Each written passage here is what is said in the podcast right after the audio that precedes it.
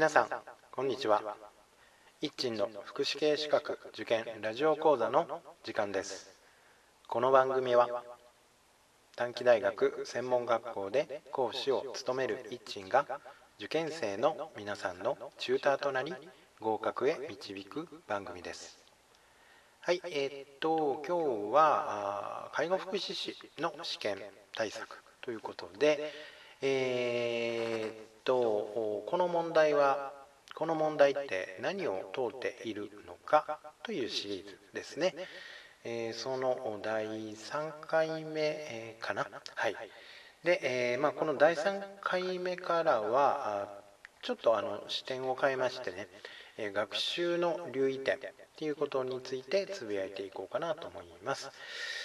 えーと、学習の留意点の整理をしています。えー、ブログ、まあ、いつものようにブログと連動させていますけれども、えー、ブログにはですねうんと昨年の試験第32回のですね問いの1から問いの26ですねについて学習の留意点を、えー、整理した表というか図をですねアメブロには載せていますので、まあ、それを見ながらと聞いていただく方がいいと思います。科目的には人間の尊厳と自立それから人間関係とコミュニケーションそれから社会の理解介護の基本ということで問題1番から26番までですね。学習の留意点というのは過去問をただ解くのではなく過去問を教材にして設問や選択肢をきっかけにして何を学習していけばいいかということの、ま視点というか、ま、留意点ですね、えを提供しています。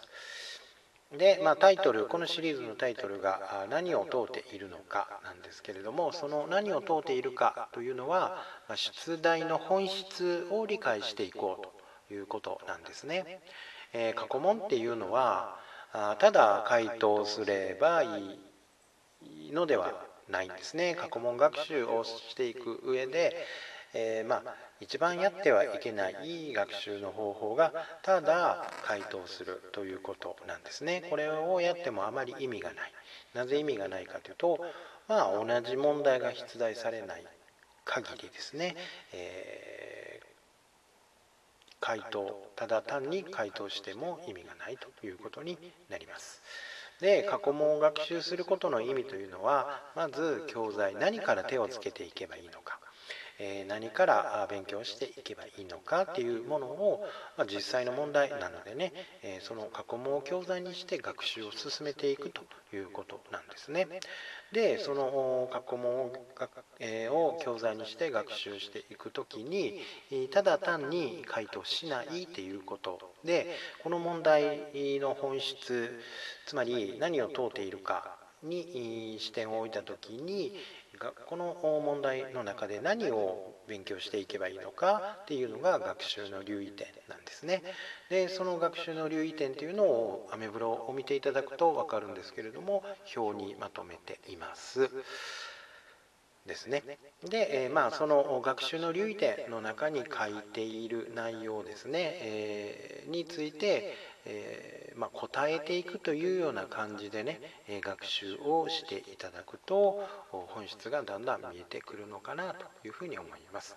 で本質が分かるとね、え最後、まあ、試験勉強試験対策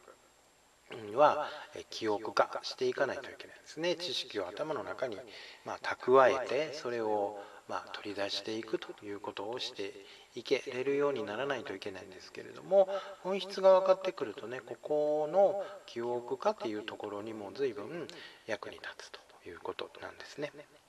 はい、えーと、ちょっと、まあ、全部時間の都合でねいけないと思いますけど例えば問題の1番ですね32回の問題の1番については、え何を聞いているかというとこれは厚生労働省平成30年に改定されてるんですけどもね、え人生の最終段階における医療の決定プロセスに関するガイドラインですねここからの出題。つまりここのガイドラインの中を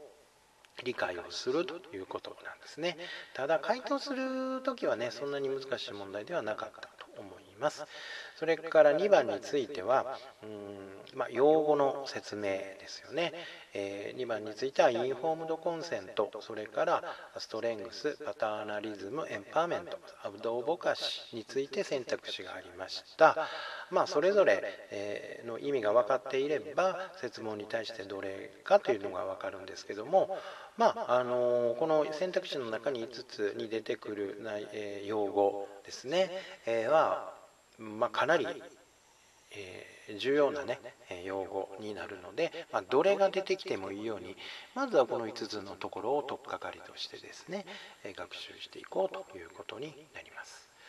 それからうんと3番問題の3番、まあ、人間関係とコミュニケーションなんですけれども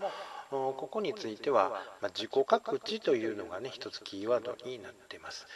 ということで自己各地って何でしょうか？ですよね。それとコミュニケーション人間関係とコミュニケーションという科目なのでコミュニケーションに自己各地ってなぜ必要なの？ということですね。えここら辺がこの問題の3番の本質なんだろうと思います。それ以外にもねコミュニケーションに必要なあ、まあ、技法ですねあるいは考え方というのがあります。まずは自己各地をきっかけにそんなところもま、学習していこうということですね。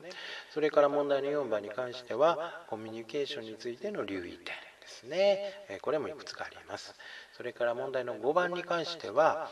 地域包括ケアシステムっていう言葉が使われています。まキーワードになるかないう感じですけどもね、えー、その地域包括ケアシステムって一体何なのその中に自助、互助、共助、補助、公助、ねえー、というのがあります。それぞれ何なんだろう？これは。どういう意味？っていうこと。それから問題の6番に関しては働き方改革というのが出ていますね。働き方改革。この辺りですね。えそれから問題の7番に関してはうんとまあ短文事例の問題でデイサービスの生活相談員の対応についての出題なんですね、えー、生活相談員というとなんとなく相談援助職なので、えソーシャルワーカー、まあ、視覚的に言うと社会福祉士なのかなという感じもしますがえ介護福祉士の試験になぜ生活相談員についての出題があるのかですよね、まあ、事例の中で使われている言葉としては老齢基礎年金、まあ、これ年金の制度の理解がないとということになります。それから介護支援専門員サービス担当者会議福祉事務所などなどのですね言葉も使われているのでそれぞれのところそれぞれのことが理解ができていないとなかなか難しいのかなというふうに思います。それから問題の8番ですね。これはうんとまあ白書的なねところからです。まあ、統計の中から出てくるんですけども。えー、とこれはま第33回を、まあ、ここから問題が出るかどうか分かりませんけれども一応まあ見ておく方がいいのかなただ、えー、試験会が33回に今回なるので、えー、その対象になるのは平成28年度2016年のですね社会保障費用統計これは国立社会保障人口問題研究所から出ていますので、まあ、そこを見ておくと、まあ、少し安心かなと思います。それから問題の9番に関して言うと社会保険制度それからその中の介護保険制度のま基本的な枠組みですよね。保険者とか被保険者とかねいうこと。特に介護保険制度については全体像の理解まで、えー、しておかないといけないのかなと思います。それから問題の10番に関して言うと介護予防日常生活支援総合事業というのが出てきています。えー、ですね、これは介護保険制度の中の地域支援事業という枠組みの中にある事業なんですね。えー、ここの辺はかなりちょっと詳細に見ておかないと分かりにくいと思います。それから問題の11番に関しては障害福祉計画ですね、えー、というのも出てます。一体何の計画なのかですよね。それから問題の12番に関して言うと障害者総合支援制度について問題が出ています。